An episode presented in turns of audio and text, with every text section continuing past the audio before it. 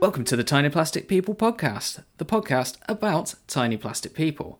So we paint them and we play with them, and we're going to tell you why we think Inquisition 28 is great today.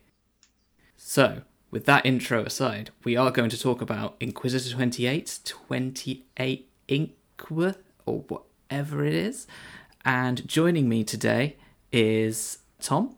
Hello, I'm Tom. I I like Ink 28 because it makes for some wild kit bashes, and that is the best bit in my opinion. And I'm also joined by Drew. Hi, I'm Drew. I'm a painter and terrain maker. Uh, I have an interest in lots of specialist games, and that really overlaps with Ink 28 quite nicely. Excellent. And I am James, because I forgot to say my name at the beginning, and uh, I am a converter and sticky bits together of things, and uh, just enjoy doing that a lot. So it, it just le- leads you down the hole of uh, Ink 28, as we're gonna. I think we're gonna stick with Ink 28. Is that what we're gonna go with this time? Let's go with that. Let's go with Ink 28. Yeah, it is the thing of many names, but that's what we're going to go with. So, this podcast is going to be just all about that. Sometimes we talk about lots of things in a podcast, but this one we're just going to dive in on what we did. And so, first of all, I'm going to also state that last year we did a little campaign. I say last year, I say last March as well. It was just before we all went into lockdown fun. So it was that basically the last bit of in person gaming I did. And as such, I'm cherishing and holding on to it as the most important thing I've probably ever done in my life. Apart from maybe getting married or something like that. But that is that is what we did last year. Um, and it was kind of like our first it was kind of our first Inqu- Inquisition 28 event, which uh, we all, were all involved in. Is that right? It was definitely mine. Yes, I think I think we've all done a bit of uh, converting and things, but it was a uh, I think a kind of combination of that, bringing it all together under a single uh, single roof, really, wasn't it? It was it was the first sort of small scale warband size 40k setting. That's a it's a whole set of restrictions there, but it was my first one of that that I ever did, and it were great. Indeed. So, let's uh, start off with uh, sort of saying, as we've come to use the Ink 28 term, maybe what does that mean for us? So, uh, Drew, what does Ink 28 mean to you? I think, um, obviously, as opposed to bigger Games Workshop games, for me, Ink 28 is it's really the story of well normal or or normal-ish people trying to sort of live their lives out in the the weird and wonderful, maybe not wonderful, certainly weird 41st millennium, uh, away from the kind of legions of of troops and giant war machines and planet destroying battles. It's a, much more sort of personal story.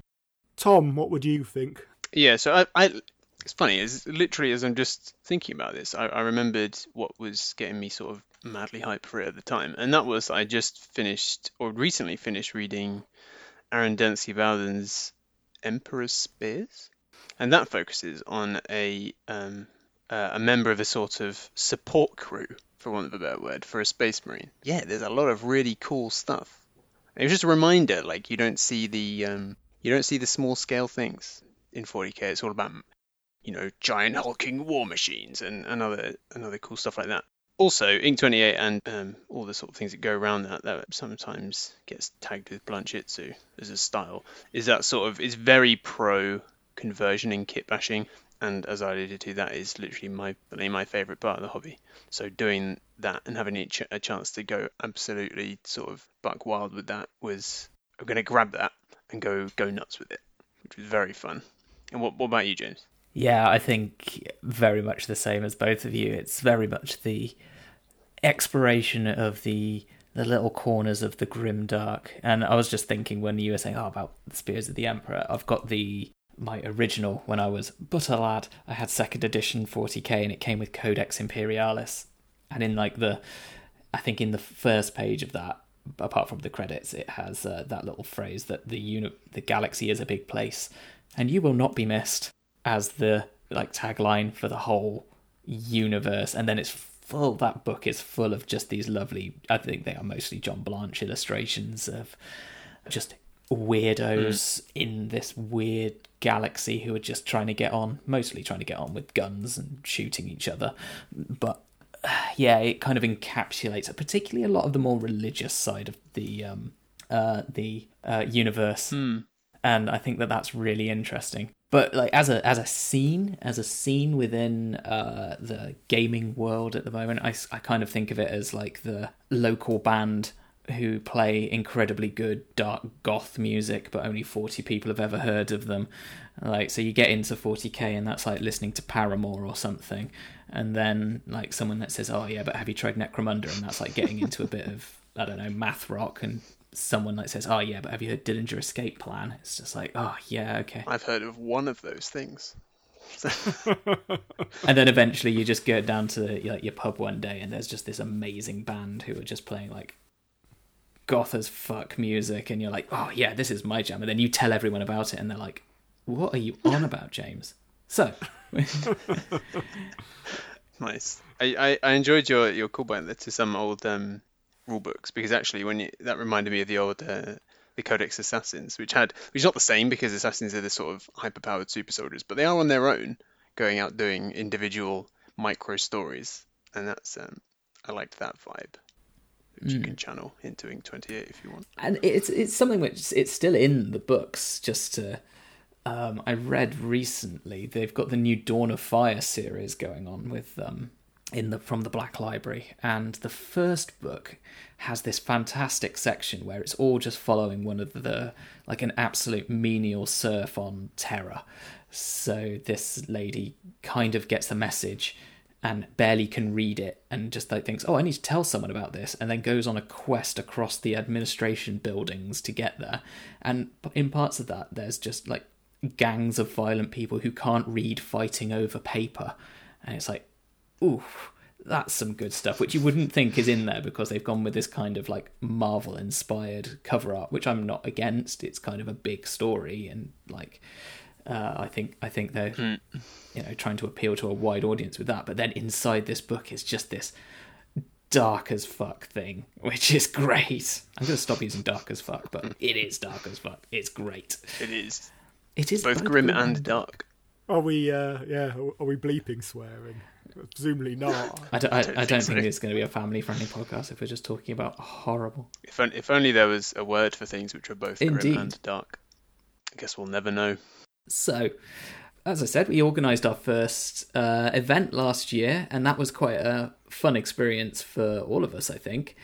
And we kind of came up with lots of well, you run into lots of challenges when you do that. You have to decide on how you're going to play these games because it's not a game which there is any there's not a roadmap out there really for how to run an Inc 28 event other than the other events which you see online often through Instagram pictures or like blogs of people who also uh, interested in this side of the hobby. So I think what a great place to start would be probably Drew. How do you play Ink Inc 28? How do you play Ink Twenty Eight? Um. Yeah, I mean it, it's a good question. I think, isn't it? I mean, probably I'll start maybe with with how we ran it. I think. Yeah, I think that's and then we could maybe talk about some of the sort of the, the options that are around there. Uh, I mean, Ink Twenty Eight is is based on uh, an original Games Workshop set of rules that came out in two thousand and one, I think. Inquisitor, uh, which was a fifty four millimeter scale game, and that was actually after my time with Games Workshop as a as a kid. So I I, I personally don't know an awful lot about it.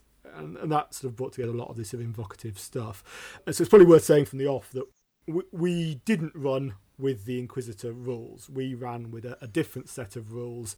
We used uh, rules that were based on the current Necromunda rule set, but with a, a kind of fan made uh, overlay document uh, called Inquisimunda Unleashed by Liz Isaamakis, uh, which was off uh, Yak Tribe and that kind of gave some options to take the sort of standard underhive Necromunda rule set and take it out into space with with room for more kind of Xenos characters and things, and kind of give people more options there. And I think for us that kind of was a good sort of starting point, and it let us build up a kind of game. Mm, it was it was very much taking the in, no, not Inquisitor, it, the Necromunda rule set and removing quite a lot of the uh, the gangs, particularly, but keeping the core of the Necromunda rules, and then saying, okay, well, we need to make stats for your characters. How do we do that? And then it just kind of gave you a, I think it was points or something as a limit. Was that right? We, we used we used that. Yeah, what what, the, what are the major differences then between the between because I, I don't play in Necromunda, so I wasn't really aware of having my, own experience of Necromunda is now through Inquisimunda. Um, what so what are the what are the sort of major overhauls that that Lysimachus did and, and, and others did to that rule set? I think the main thing is mean, Necromunda is built to be around sort of gang fights where you're very short on resources and you know you're all basic humans to some degree or another. Um, and with the expansion rule set, it, it's really there to give you free reign to choose sort of weird equipment to build up.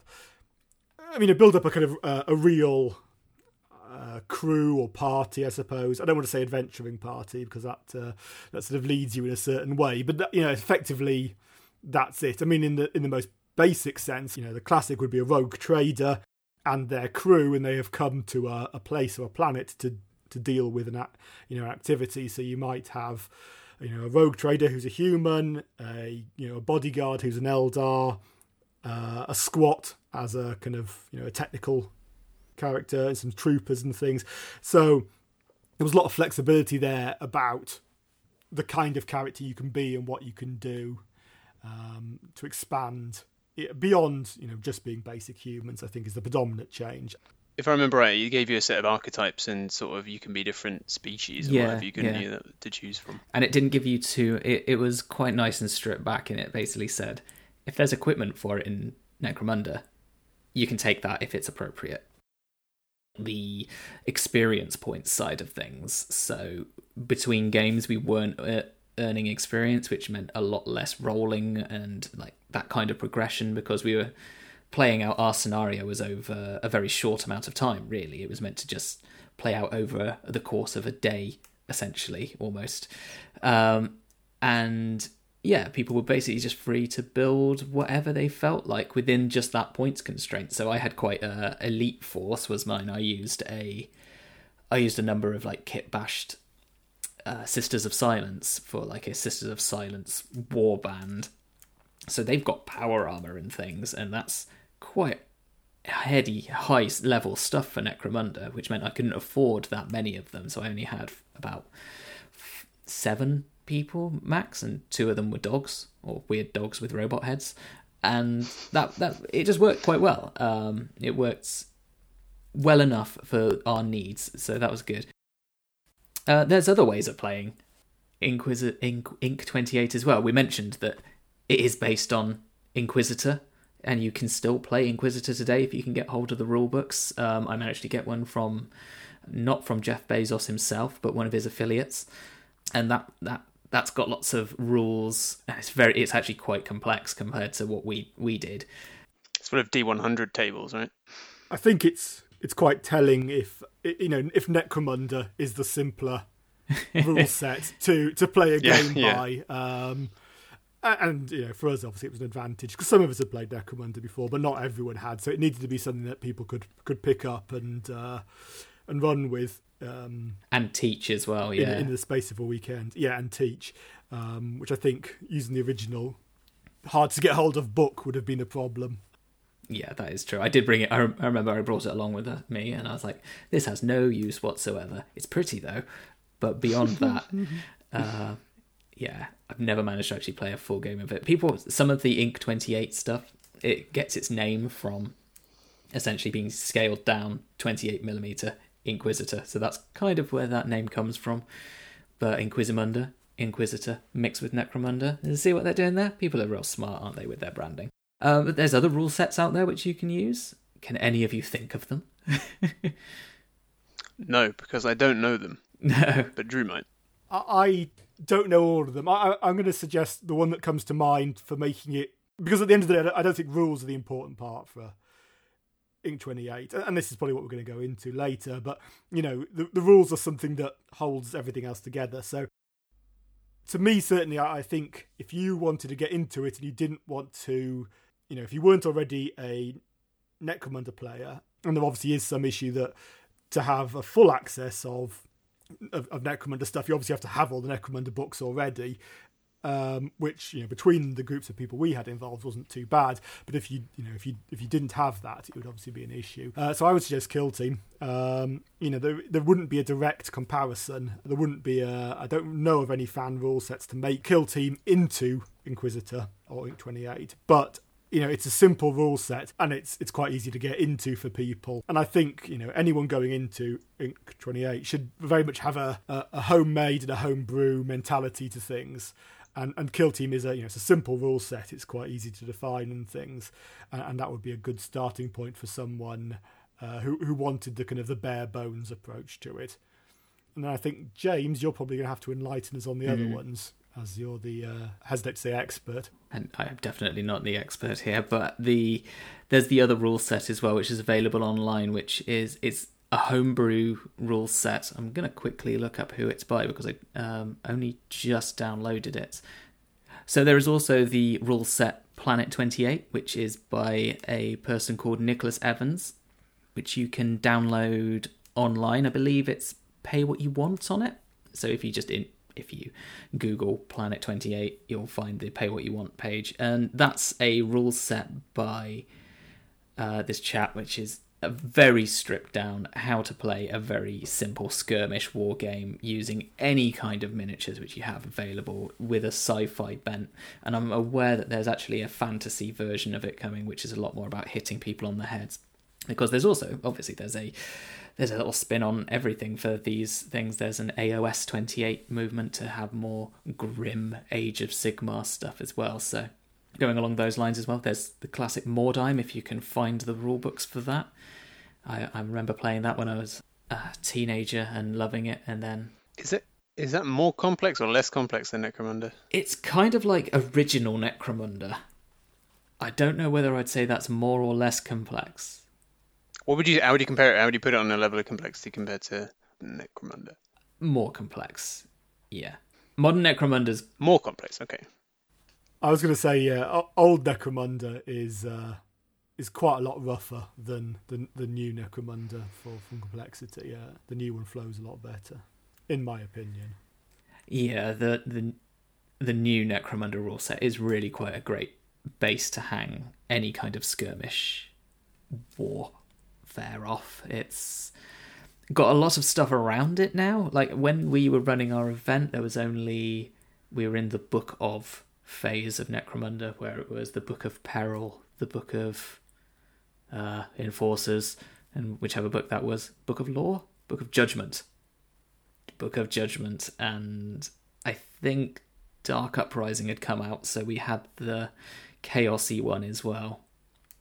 But we didn't have any of the House of books, and those introduce another layer. So Necromunda is quite a daunting task now if you want to just get all of the rules. But we ran it with. Mm, I think I brought along two books, including the rule book, and I think that was enough to keep me going, keep me happy.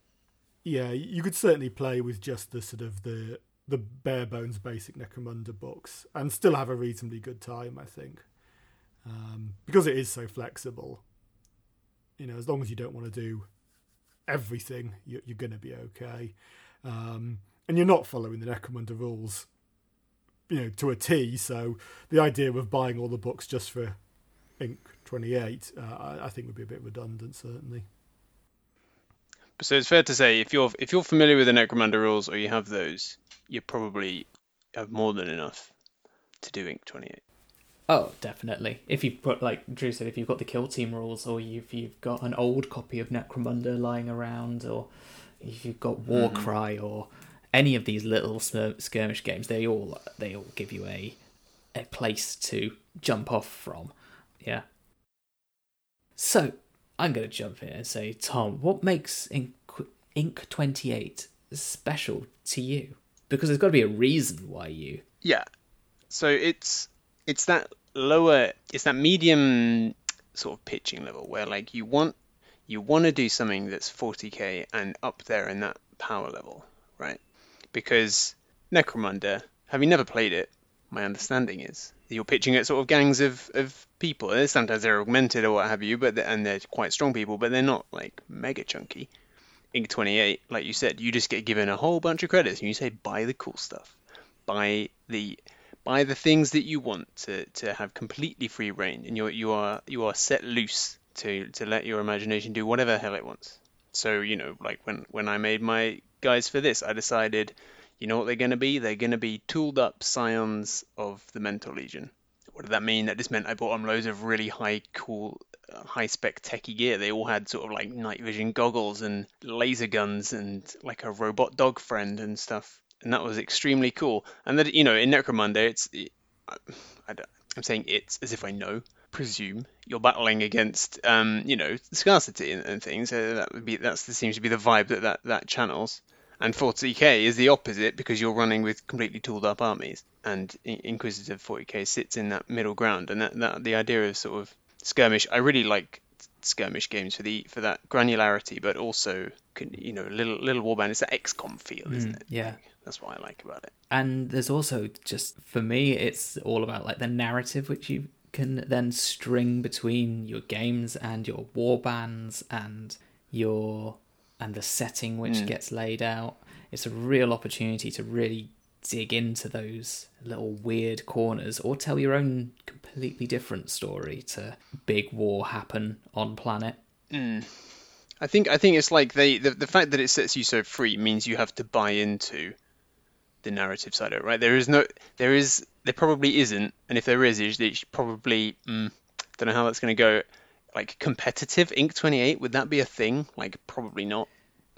It doesn't really make sense. It is purely a narrative thing, right? If and if you buy the stuff and it makes you all overpowered, well, you know, maybe that's okay. But like, it's about the story that, like, exactly like you said, it's about the story that you make with the choices that you've you've done Yes. narratively and with the theme and where that takes you. And that's yeah, that is really interesting.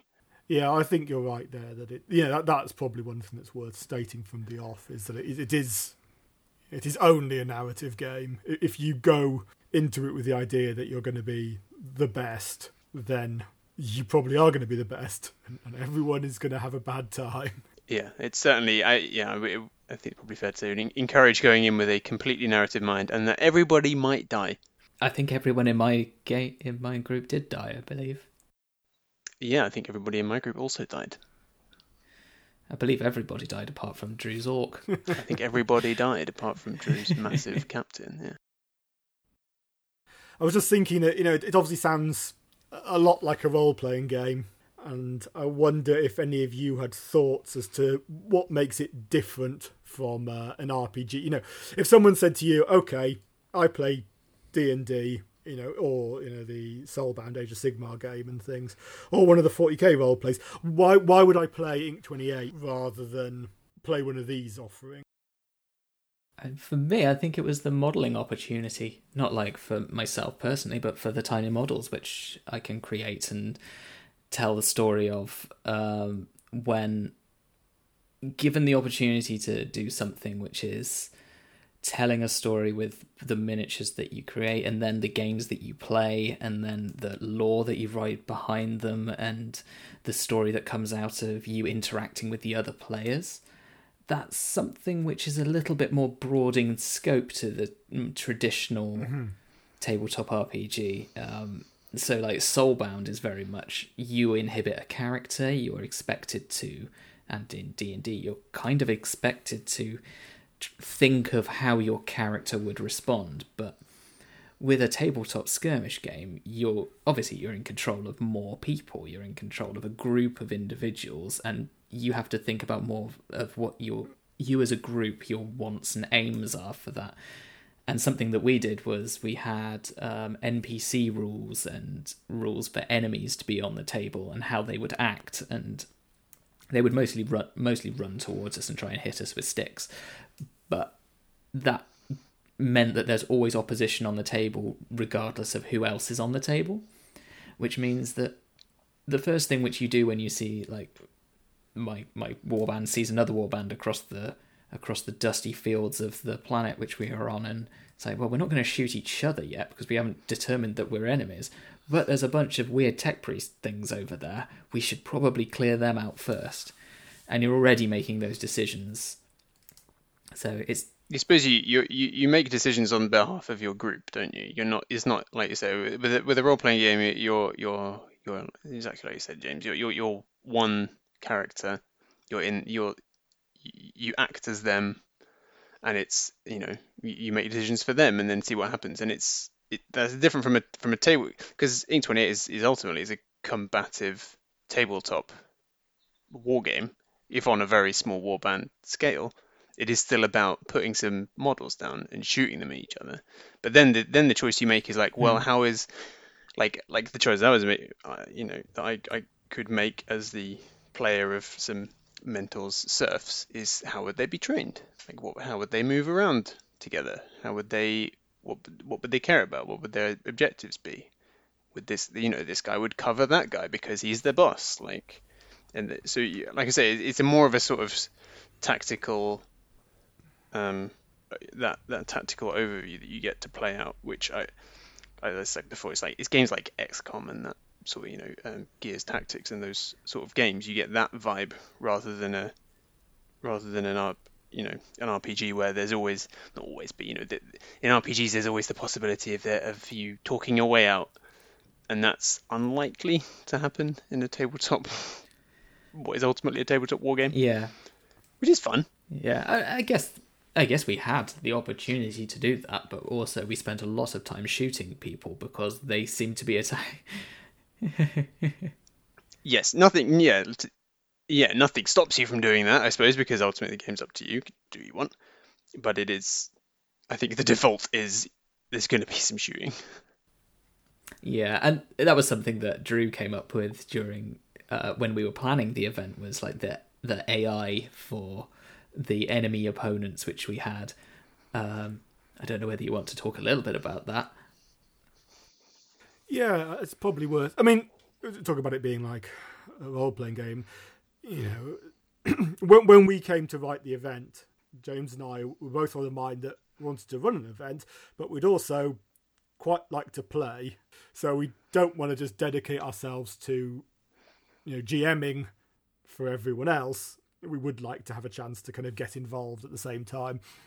And I think, as we were talking about it just there, that there was this aim that if it was just players versus other players, it would end up, you know, very messy very quickly.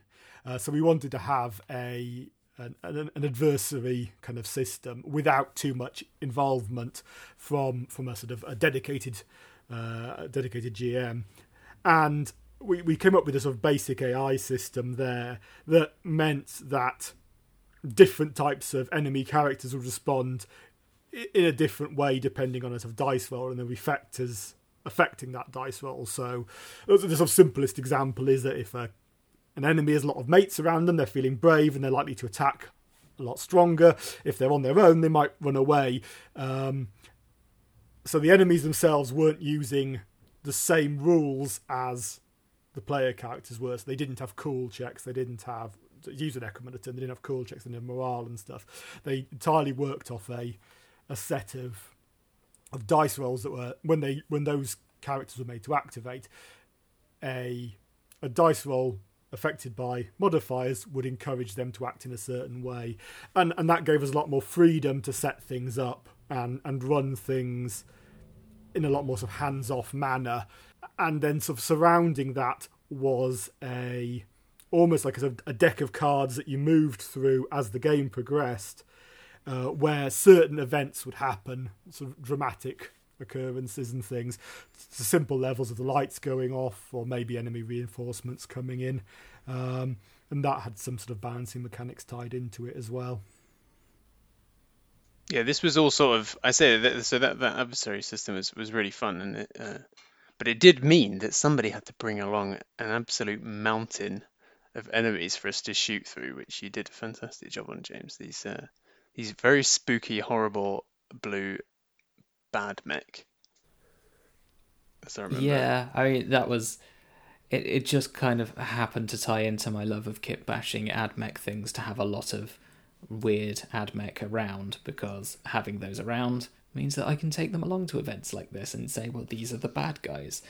Um, and that was always fun. And Drew also brought loads of Mm, ghouls and the weirdos from. Uh, one thing is, like saying like we're into kit bashing and stuff. There's nothing stopping you just picking up like a box of uh, the Blackstone Fortress things. And I think we threw the Ur-Ghuls and things in there as well, just as more beasties and monsters to fight. And that was also uh, like a yeah, it was it was a it was a I don't want to say it was just happenstance that I just happened to have a army. It's just that that was what I was interested in, and that's what It was I've a convenient over the years. It was a convenient coincidence. There we go. Just happenstance. Oh, just find an Admech army down here. Oh, look, it's all kit bashed. oh look, whoops! Tripped and fell over this new army that I found. I'm going to assume that anyone listening to this is, you know, is probably involved in at least one of the Games Workshop main games, and I, I think there, you know, yeah, you have to plan for which game, you know, what game you have and what stuff you have to hand. So if you've got three thousand points of orcs, then your enemies probably should be orcs. Um, but if you, you know, there's obviously some flexibility there. You, you don't want to be just fighting all the most filthy chaos knights. I mean, that's going to be a very one-sided game, but uh, you, know, you have to use your sort of practicality there. And you know, if you know you haven't got many resources, you you know you, you plan for that, and maybe you do make the player versus player angle slightly higher. The, the, the other thing is, as as well as uh, the armies that you, you guys brought to be adversaries was the uh, the terrain. That really helped uh, a, a, a hmm, what's the what's the phrase? Like a full and complete terrain set was added an awful lot to the event, and I know you, uh, you both took that to some some quite big extremes, but it was uh, it was fantastic. And sort of the the mountains and corridors we were fighting through was really added a lot to the the feel of the game. I think. No, no, thank you. Um, I mean, uh, is that a good point to kind of move on to talking to, you know, what is probably one of the biggest part of Ink 28, which is the hobby side, and I think that's where we've all kind of come from. Um, and maybe to someone who isn't into Ink 28, you know, if we're trying to talk about the hobby, is it a good time to ask the question, you know, as a person coming into it, do you need to be an amazing kit basher and have a bin bag full of bits, do you think? James, what do you think? No. no, I don't think it. I think. Uh, I think when I start, like the actual miniatures I used for our event were actually some of the first kit bashes that I did upon getting back into the hobby. And I'd actually started them because when I started those, this is going to date them a little bit, was before there were Plastic Sisters of Battle. And they were going to be Plastic Sisters of Battle, but then they started showing off the new Plastic Sisters of Battle, and I said, well, now they're Plastic uh, Sisters of Silence Acolytes or something else. But it was a like a, a little project based on that, and I probably spent too much money on that project by going through kit, like going through bits and kit websites and things, looking for the parts I needed. But the thing is, is that a lot of Games Workshop kits are very forgiving now for kit bashing. They will come with spare arms, they will come with spare heads, they will come with, or they will fit with other kits to uh, make something new. So the kits themselves are quite easy to uh, to find the ones which you really like uh, resonate with, and also because it's it doesn't have to be a Games Workshop kit. You're probably not going to be playing Ink Twenty Eight in Warhammer World or your local game store. Uh, we played in Borden Brum. It was Borden Brum, wasn't it? In in Birmingham, which is where Brum comes from, and we played there. Shout out to Boarding Brum. Yeah, they were very nice to host us. But also, because of that, we knew that there was no terrain there, which meant it gave us a complete blank canvas to build our world and the setting for our event just knowing that we just had some table space and that was that was all we wanted that's all we asked for but kit wise Well, to, to be fair, they, they do have some terrain. Just to just to piggyback off, not to dunk on board and Brum and say they haven't got any terrain. They've got loads of terrain, but not what terrain we wanted. oh yeah they've got loads of terrain yeah it it wasn't uh it wasn't warhammer world style um every table is the resin etc Every table is an epic battlescape is probably not not the right phrase to use. So I would be a contrarian actually, James, and say that I think you, if you if you'd never done any war games hobby and you were like, hmm, I really fancy Ink 28, I would say it's it's to be difficult. Like I don't think I don't I think you'd have a you'd have an exciting challenge ahead of you. I think I'm not sure it'd be a great leaping in point, and I also think that actually it does help if you have loads of bits bits lying around and spare bits and, and pieces. I think it's probably going to be an easier job if you've if you've been in the hobby for a while and you've amassed a little box of bits. You're probably to have a slightly easier time of it. Not to say it's impossible to do. Um, like you know, in the end, I had to end up I ended up buying a couple of kits that I wouldn't have otherwise used, but I did make extensive use of many years of collecting to throw guns on and what have you. So I think it's actually going to be quite. I think if you have nothing, it's probably a difficult starting. Mm-hmm. It's probably going to be tough to start, but I mean, could also be really fun to be unbound by Yeah. years of experience. Perhaps maybe maybe that's actually the best way to do it. I don't know. Can't have that perspective personally, but I, I I do doubt that there are many people out there who would be interested in it without any prior experience of Games Workshop and the miniatures or 28 minutes. But maybe someone coming at it from, say, Infinity or Frostgrave or some another model, yeah, that's true. uh, War Machine, any any of the other 28 ish Hmm. mil game games which are out there.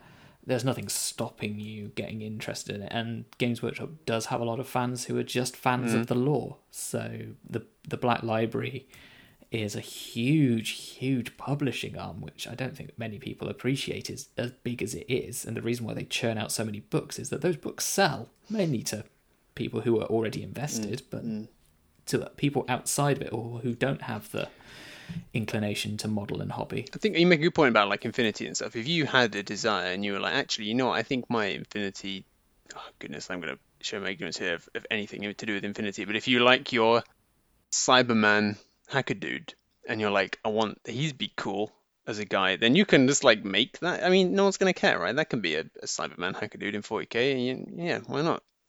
An elite admech guy. It's radical. Yeah. I love it. You've got a thousand points to make them.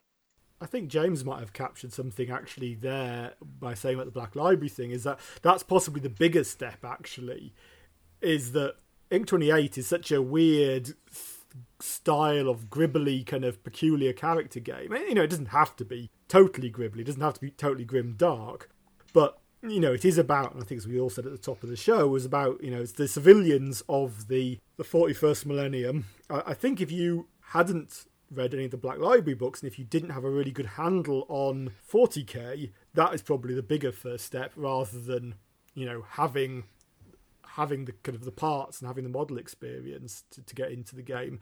I think it's possibly you know, understanding how the world works is almost more important because it is so narrative. Yeah, that's a, that's a good point because, like we said, it is literally basically just a narrative game. So if you don't, if there's, uh, you know, you need you need some appreciation of what the what the, the setting is and what have you. Yeah. So you need some some Yeah, the of reverse of it would be, uh, say, Warhammer Underworlds, where it's like that is a purely a competitive game. The models, you don't need Hmm. the models if you didn't want them. Like you could play that as Mm-hmm. a card game. I mean, it's got great models, Hmm. really flavorful, and you could even kit bash those models yourself into like your own. Like, I've seen people using like different war bands and things as the other war bands and things in a very Mm-hmm. grim dark style or something. But it's still at its heart is a card game. You're fighting a, car- a two player Yeah. to four player card game. It's a it's a competitive experience, isn't it? Yeah. So pulling it back from that Yeah. into just like this is a narrative game. So yeah, you do want to be invested in the universe, but much in the same way you want to be invested in the world of Dungeons and Dragons to get a to get a, an interesting game. Um, Or at yeah. least have an appreciation of like this is old timey fantasy. yeah, If you if you if you don't know what the yeah you need you need to have some appreciation of what it means to live in the 20, in the forty first uh, Warhammer future.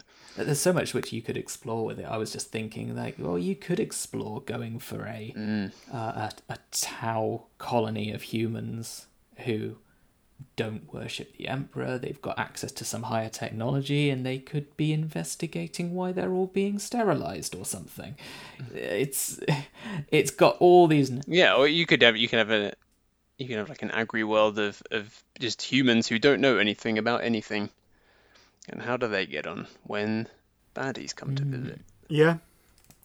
I think that's. I mean, there's so many hooks, aren't there, that could, could lead to it, hmm. and, and that you know that doesn't really limit the the sort of the hobby aspect. Uh, I mean, I think the groups, the groups that we have, and James made a, a lovely, lovely book for us to commemorate all our different war bands. So you know, I can actually sit down and look back at what everyone came up with. Um, and they are all very different. It's a very sort of disparate approach to everyone's bands. Uh, you know what they're doing. You know, one is a bunch of local space cops. Tom had his spec ops teams of mentor legion serfs. You know and james had his sisters of silence. And that you know left you know there's, there's huge gaps there between those different groups. You know they're working on different levels and they're acting in different ways. But they still you know they had a purpose to be there and they still interacted in different ways. And if you have bands again of like a chaos sorcerer and he's a kind of a cultist leader and things he's going to act very differently to the sisters of silence as you know, uh, a, a group of just you know grizzled mercenaries might. You know, the interaction between those characters there, you know, gives you a lot of options, and you know that feeds into I think the uh, the hobby aspect too, because you know you really can build whatever you like and, and sort of paint them however you like, really. Um, because we have talked a bit at the start about sort of the the Blanchitsu approach to doing things, and I think that's very hand in hand with Ink Twenty Eight. The kind of John Blanche art style, scribbly pen and ink drawing, spiky weirdos with skulls for fists. You know, does does really tie into Ink Twenty Eight, but it isn't. It, you know, it isn't the only thing there. If you wanted to do something different, then you, you've got the room to uh, to explore it. Yeah, I think that's that's something which is really nice to um, talk a little bit about. Is that it? It is kind of hand in hand with that Blanchis Blanchitsu style, and you'll see if you use the correct hashtags on uh, your Instagrams, you'll find many of like the most popular grim dark ink 28 models to be in that style but it doesn't have to be in that style there's nothing stopping you using a more conventional style or even less conventional style really. I think the the blanchitsu style which you see a lot of is quite dark and dirty and it fits the theme quite well but it doesn't have to be that way. You could mm-hmm. do a very similar like you know if you paint in a more heavy metal standard or even just wanted to like battle ready whatever it is they call it. I don't think there's any problem with that but it is it is definitely one of those things it's a bit peanut butter and jelly it's your grimdark and your blanchitsu and your ink 28 Mm-mm.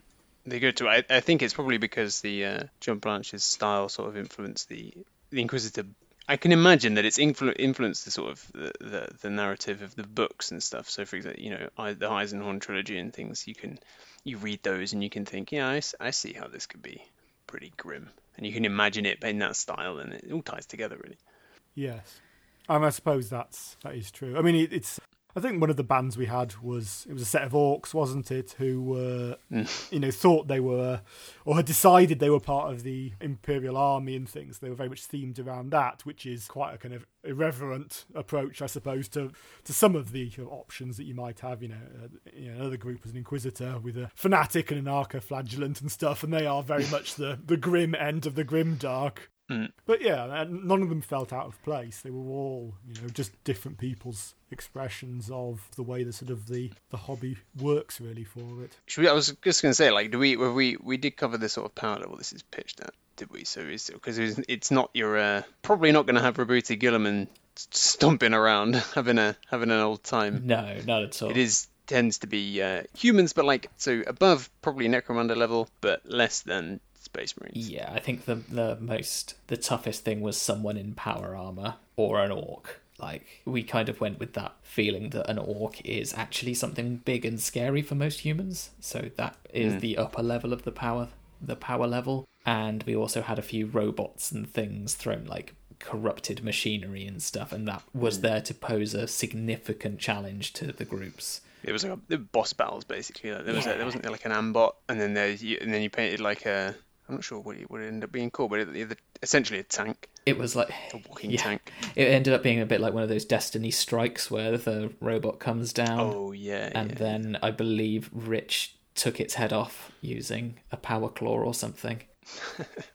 it was it was good, Uh, and going on the uh, narrative side of things, again, one thing which we did encourage when we ran our event was that everyone actually submits your backstory to the, it was to me and Drew, but it was mostly to keep people thinking about what is the story behind your gang and or your war band, and make sure that not make sure that you're keeping that in mind when you're playing, but to give us some flavour of why you might be here and why you're going to the planet which we were all converging on for our mission, and to keep that flavour going in the run up to the event. So Hmm. that was uh, one reason why um, I personally I was just like I'm going to make a book of this. I'm a designer. That's what I do. I just make books mostly. So I'm going to make fun books for our friends. So we made a, a book of all like the bits of lore and things we came we were like doling out before the event and then during the event as well. Well, not during the event because I'd already printed the books, but maybe we were. I think we were gonna. Were we gonna do a, a follow up book and then coronavirus happened, and then Yes, yeah, I think that sounds right. So I think what we'll do now is like a sort of quick, a quick rundown of like what you need to run and attend an Ink Twenty Eight event. If you either want to put it on yourself or if you want to just join in on one, if there's one happening online near you, or you're allowed outside. Yeah. Yeah. So Drew, give me your top piece of advice for running an Ink Twenty Eight event. Obviously, we ran one, uh, and I can't guarantee that everyone's going to follow the same kind of processes that we did. So I think the first thing you really need to have is you need to go into it with a very open mind about what you're going to what you're going to do and what you're going to experience. And i mean hopefully everyone's there to have a good time. And from all accounts the ink 28 community and those have, you know the people i've dealt with online are very positive and very welcoming. So yeah i think you need you know an open mind is the the first thing you need to have. And although you might be going to tell, you know, your warband story or your group story, at the end of the day, what you're all doing is trying to tell a, a kind of combined story together. Hmm. And that's kind of where, where like that's where I like to make the physical objects and things as like the mementos or the things that like run alongside the event is to have that like you are contributing to this. This could go any way, really. We'll find out what happens on the day. Yes. In in that RPG, it is a collaborative storytelling experience, isn't it? If you that's ultimately what the narrative is there for. Yeah, yeah. Yeah, I mean, maybe saying for running, you know, anyone running it, certainly, you know, anyone anyone who's willing to write A4, A4, and a bit more, maybe page worth of background for their warband, you've got a good indication there that they are the kind of person who's committed to to engaging with the lore, engaging with the background and stuff. And you certainly get kind of a, start to get a feeling of the type of people involved, you know, for the the warbands they've written. Yeah, and having an open mind about it, like you said, is really important because some people do want to run a, a group of orcs who think they're they're humans. Like, there's nothing wrong with that at all. It's a galaxy's a big place, and it might seem a bit silly on like the when you describe it. It's like, okay, well, how does that fit into our universe? That's you know they want to contribute that to the story. Let's find out where it fits in. I, I, would say that whatever you're going to make make your warband, if you know if you're having trouble coming up with some idea, think of something that you think is pretty normal, and then and then as an extra step, what's the what's the maddest thing it could also be? Like what, what what would be crazy? Like you can't do that. That would be crazy. Maybe you can't do that, but let's just take it back a couple of steps and tell you what. Now that's a wild idea. Hmm. Baby, you got a warband going. Yep. Now you're cooking on Warband. I mean, I think we were quite positive to, you know, encourage everyone to have their own ideas, to write their backgrounds, so we could kind of set out people's expectations beforehand, you know, both ours as runners and, and obviously for people who were attending. Um, and, and part of that was, you know, this is probably advice for a runner only, but we gave out each warband got a, a special ability based on their their particular background, and it was just a little thing that was unique to them you know, and that's what made them special. You know, in the the great world of 40k, what marks these people out as being a little bit different? You know, why why is this story about them? Why are they in the narrative? You know, that why are they the the heroes, as it were, or villains? Mm. I really enjoyed um it, it was it was like an exercise and also just like coming up with fun things to do. And I distinctly remember um before we ran the event I think it was we were still in just choosing rules phase. And I came up I went out for a run. And that's when I get most of my thinking doing. And I'm not running right now which is why I'm not doing that much thinking. But what I remember going ooh we're thinking about hacking. And we're thinking about like what happens if people in our games get hacked. And then I was like, oh, what if someone who's getting hacked had to play a game of Blackstone Fortress to prevent themselves getting hacked when that happens and you have a sub game of it and i remember writing it to drew very like in the middle of a run and drew just saying you no could we not do that? That's a great idea but no? How is that going to fit in?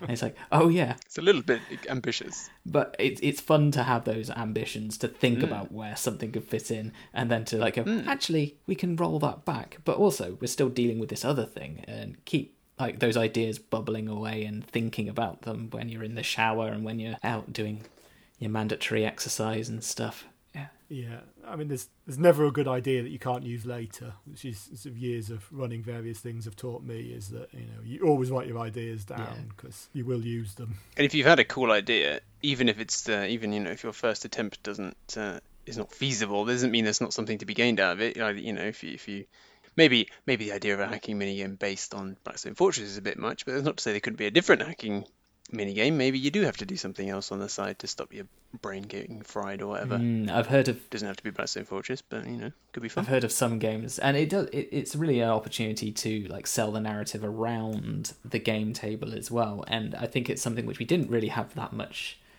time to do. I mean, time is always the biggest thing, and effort, and the you know amount of planning that you know two people can do to run the event, and then everyone else can do to build their things. But with more planning and more time, there's always those things which you just think, oh, if we could just do that. And when I remember thinking about, oh, we could use um, uh, what's the game? Um, oh, I've forgotten what it's called.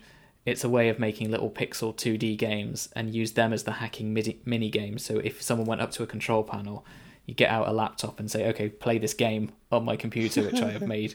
That's your hacking game, Yeah. and we're going to hide lore and things in there. Is it Bitly or Bitsy? Bitsy, something like that. Hmm. Just making cute little 2D pixel games and seeing if that could be something which could roll in. But I've heard of other events and campaigns which have like data slates and stuff like that, which are handed out. Maybe you got maybe you got to solve a random seed hex cells puzzle. Oof. That sounds cruel. I mean, I think that's the other thing. We've been talking about running as well. I mean, I, I think we wrote probably twice as many mission. We ran it as a kind of uh, missions flowing through from one to the other. So there was like narrative, branching narrative uh, missions. You know, if you kind of snuck in through a pipe, you might come out in a factory area, and then your next mission is going to be in the factory. Whereas if you climbed over the front wall, your next mission is going to be, you know, in a watchtower or sort of, you know, the, the front yard, as it were.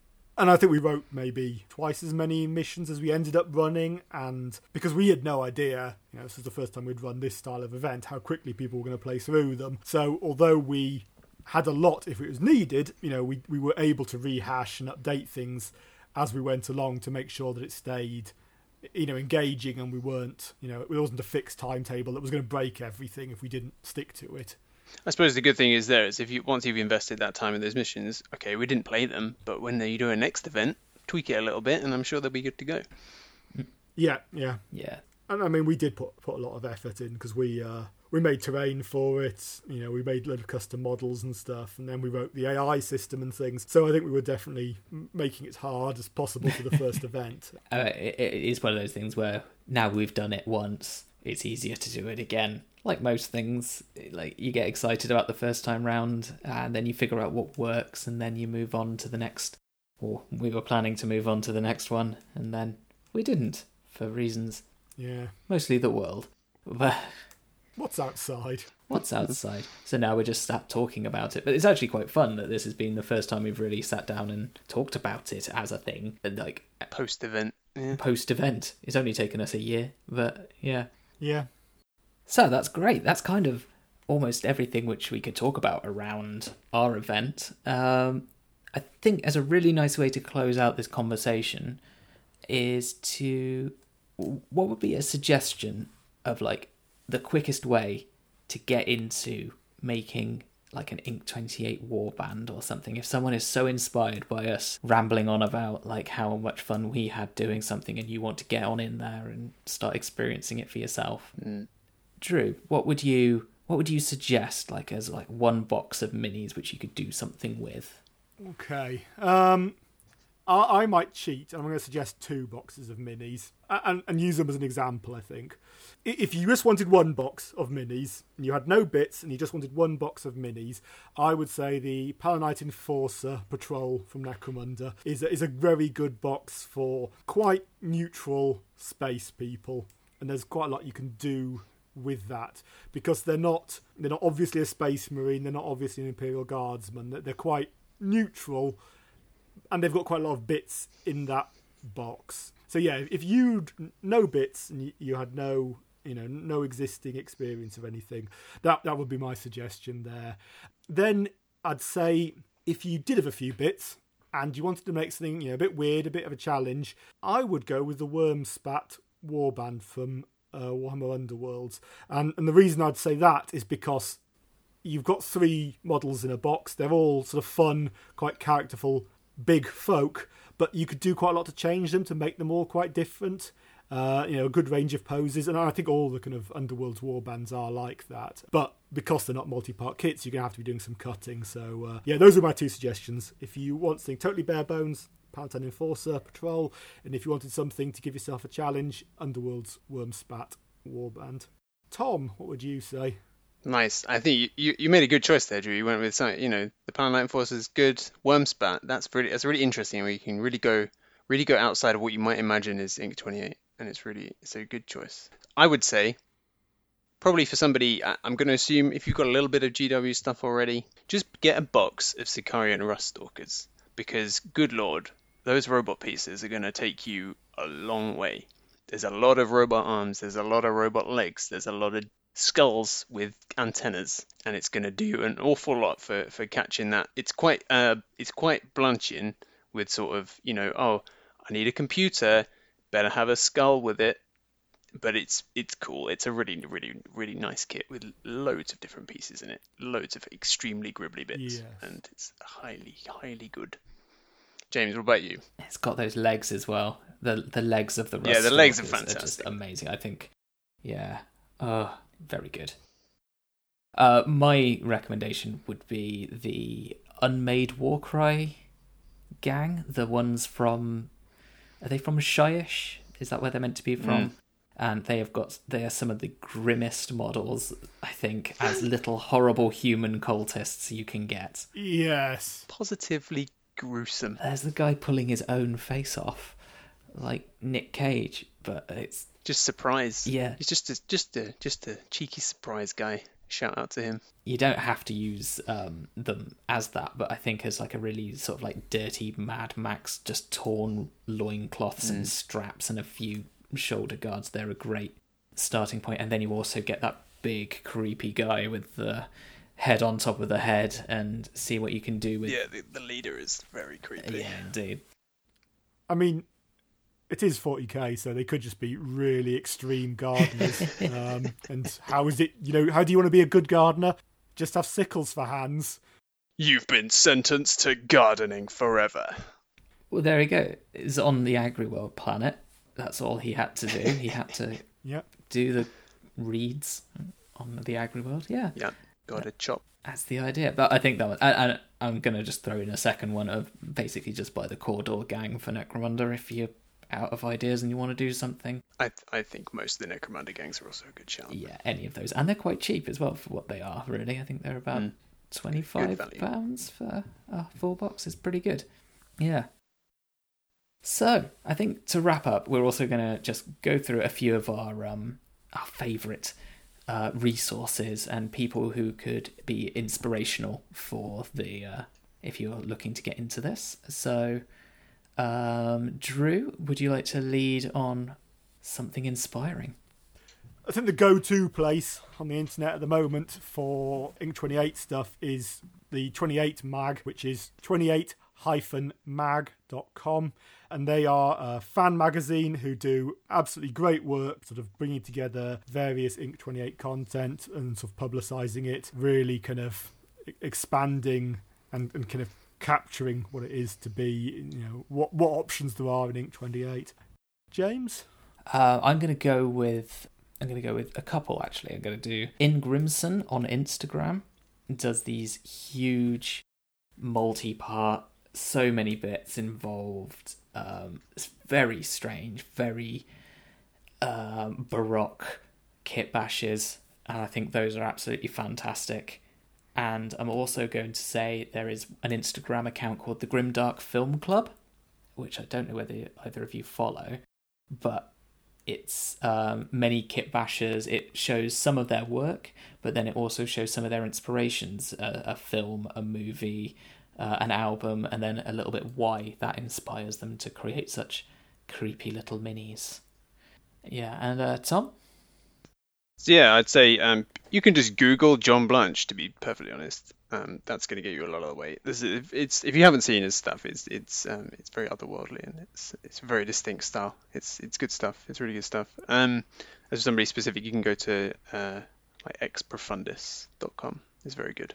Just having a look at the, the gallery, the the things they have there, and they are they are very they're extremely grimdark, but they're very very imaginative conversions in kit bashes on there. So that's uh, ex P R O F U N D I S dot com. Nice, nice. So I was just looking up and I just realised I have a, uh, all of the John Blanche playing cards in a frame above my desk. Oh, nice. Because they're nice. so good, and you can see so many design cues. You've got the Rust Stalkers, and you've got um, nice. uh, like some of the Blackstone Fortress, the uh, navigator and things was in there, so mm-hmm. you can see how they probably just put him in a room and just say draw for a bit, and then they've just been making those drawings ever since then. At old Games Workshop. uh, I think we will uh, wrap up about there. So thanks for listening. I'm James. You can find me at Alone Music on Twitter, and you can also find me on Instagram at Alone Music UK. Tom, I am at TN Dines, D I N E S, basically everywhere Twitter and Instagram. True. And I am I'm mostly on Instagram, and you can find me as Drew underscore paints, where you can see uh, yeah some of the stuff that I've come up with, and possibly I can't remember if there's anything up there. There's actually some photos of our Ink 28 event. If you go back to around March 2020. Yes, yes, and you can find it's yeah all over the place. We were very like let's tweet and take pictures of all of these things because it's so much fun. You can find us at tinyplasticpeople.com. We write articles. We'll probably have some articles about the event which we ran it back in March. And right now, you can find lots of other articles about kit bashing and uh, chopping up your models, um, making terrain, and more. So visit us at tinyplasticpeople.com or drop us an email at thetinyplasticpeople at gmail.com. So let's close it up. Uh, goodbye, everyone. Toodles. Bye. Cheerio.